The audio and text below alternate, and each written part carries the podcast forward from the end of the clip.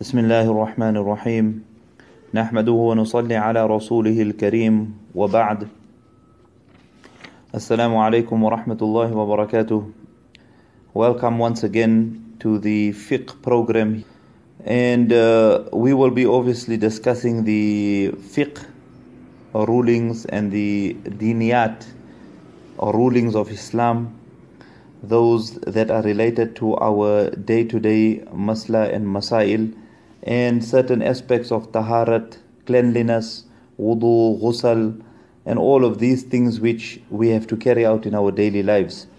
So, continuing from where we left off last week, we mentioned the ruling of wudu and the fadail of it as well.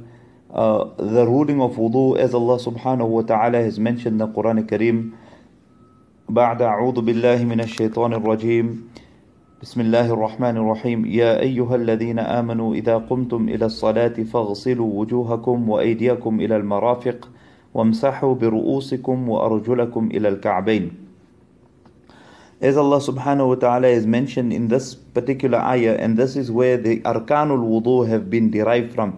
That is the faraid and the obligatory acts of wudu has been uh, derived from this particular ayah in Surah Ma'idah.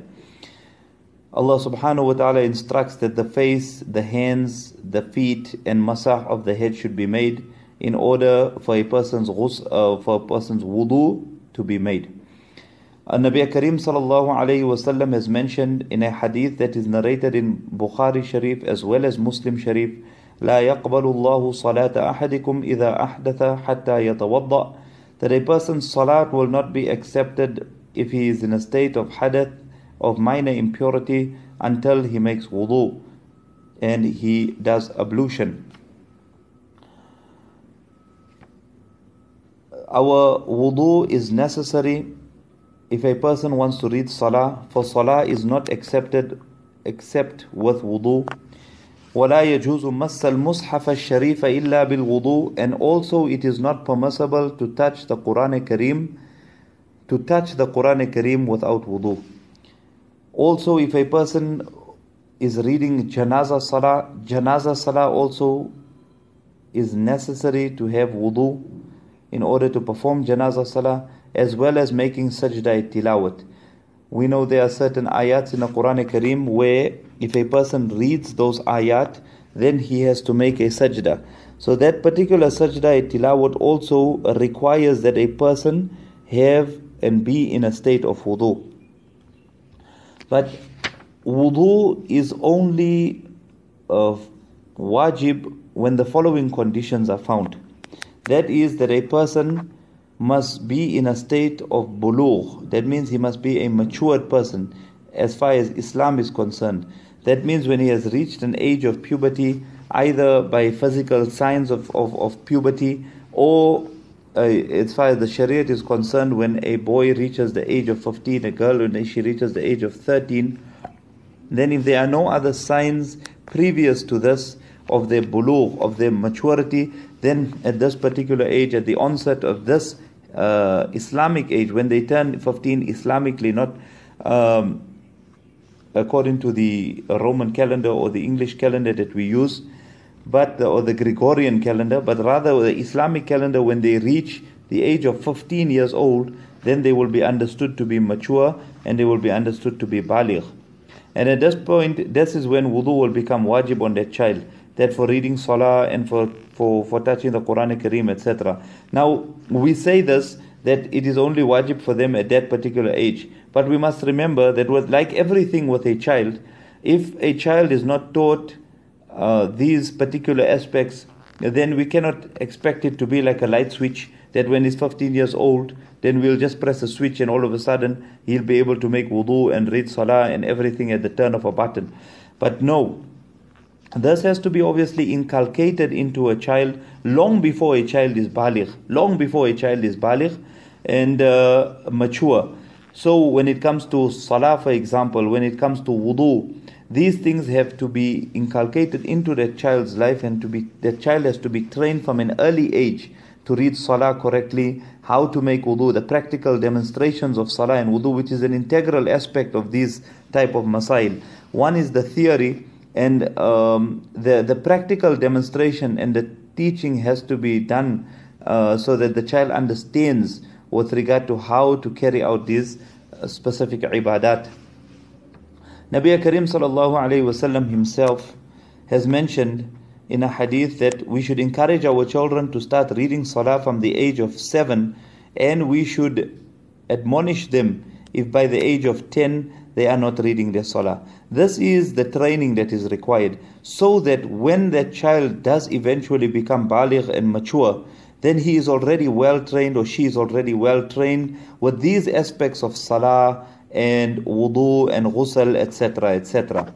So, yes, it will only be wajib on a child for wudu to be made once they reach the age of puberty, but we encourage them from a young age that even when they are touching the Quran, like basically when they go to the madrasas and from the age of nine already, you can say between the ages of eight and nine, eight to ten, this is when they actually come onto Quran itself.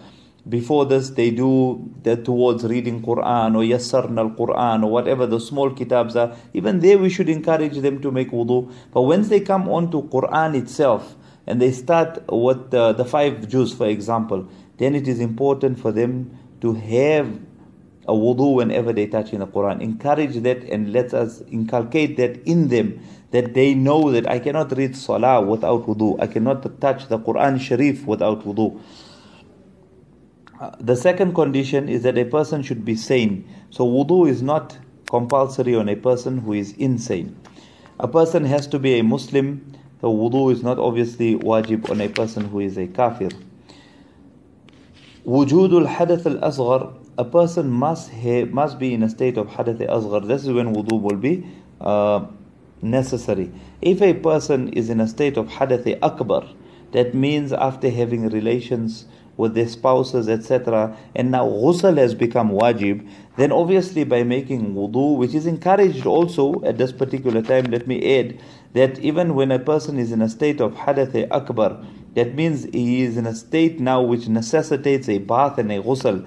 The ulama have mentioned that even if he cannot make a ghusl at that particular time, if he's going to sleep, he should try at least to make wudu and sleep in this in this state of purity. It's not he will not be pak, he will not be able to obviously read salah or touch the Quran or even read the Quran in that state, but at least he will be in a some in some form of purity, and that is why it is encouraged to even make wudu. Even when we're making ghusl, also just a quick masla before we continue, that a person should make wudu before making ghusl. This is also a mustahab and a sunnah to make the wudu before the ghusl. Continuing with the uh, adab and the aspects of wudu, we, I would like to just focus on a few things with regard to wudu itself um, before we actually go on to the practicals or rather rather than practical let's say we go through the theory of how the wudu will be made. And when we go through the theory of how the wudu will be made we must be uh, uh, or must take note that this includes all the aspects of wudu when we discuss the method of wudu it will be taking into account all the aspects of wudu that is the faraid also as well as the sunnat uh, aspects of the wudu. For example, just to make you understand quickly, if a person has to wash his face one time from earlobe to earlobe and from the top of the forehead till the bottom of the chin, uh, as far as the fard of wudu is concerned, it will be correct, it will be permissible. But when we are discussing the method of wudu, we will mention that it needs to be wa- washed three times. If a person washes it one time, wudu, like we mentioned from that ayat of the Quran Kareem which we discussed in the beginning, that if a person uh, carries out the four arkan of wudu, the four faraid of wudu, then his wudu will be completed. What are the four faraid of wudu? The four faraid of wudu is washing the face. That is from one earlobe to the other earlobe and from the top of the forehead to the bottom of the chin one time. This is the first fard. There are four faraid. This is the first fard. The second fard is that a person must wash his hands, including his arms, up to and including his elbows. So he must wash his arms up to and including his elbows one time also, this is farad. Then to make masah of quarter of the head, this is fard. One time, obviously. Masah is made one time. And to wash the feet up to and including the ankles is also fard to wash it one time. But when we will be discussing the wudu, we will be discussing it with the sunnah as well. Which means that when we talk about the washing of the face and the washing of the hands, the washing of the feet, we will be mentioning that it should be washed three times. Now, washing of these limbs three times is what makes it sunnah. But washing it one time is fard. That means if a person had to wash his face, his hands, including his elbows, he make masah quarter of the head and wash his feet one time, up to and including the ankles, his wudu will be made because the faraid and the necessary and obligatory limbs of the body have been washed one time and therefore his wudu will be complete. But the extra reward comes into play when a person makes his wudu according to the sunnat aspect.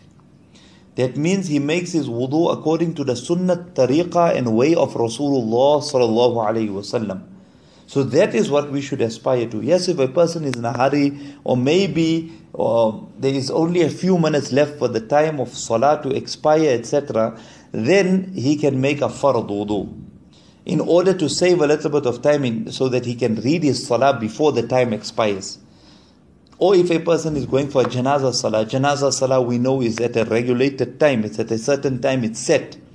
People will not wait longer than that. So a person can make a wudu, just the faraid of wudu, if there is water available there. And if there is no water, then a person can make tayammum quickly to join the janazah salah. But it can be done in those instances. But where we do have time, then a person should make the wudu according to the sunnat of Rasulullah sallallahu alaihi wasallam, the sunnat method of how he made wudu. And let us keep in mind also at this critical juncture given that we are going through so much of water restrictions, and, and even though, Alhamdulillah, we've had so much of water, so much of rains in the past week, there's certain parts of the country that still need rain. May Allah subhanahu wa ta'ala continue sending beneficial rain to us and not rain or, or not uh, harmful rain. But even then, too, even though Nabi Karim would wash his limbs three times, most of his limbs three times, he would only use up to 750 milliliters of water per wudu.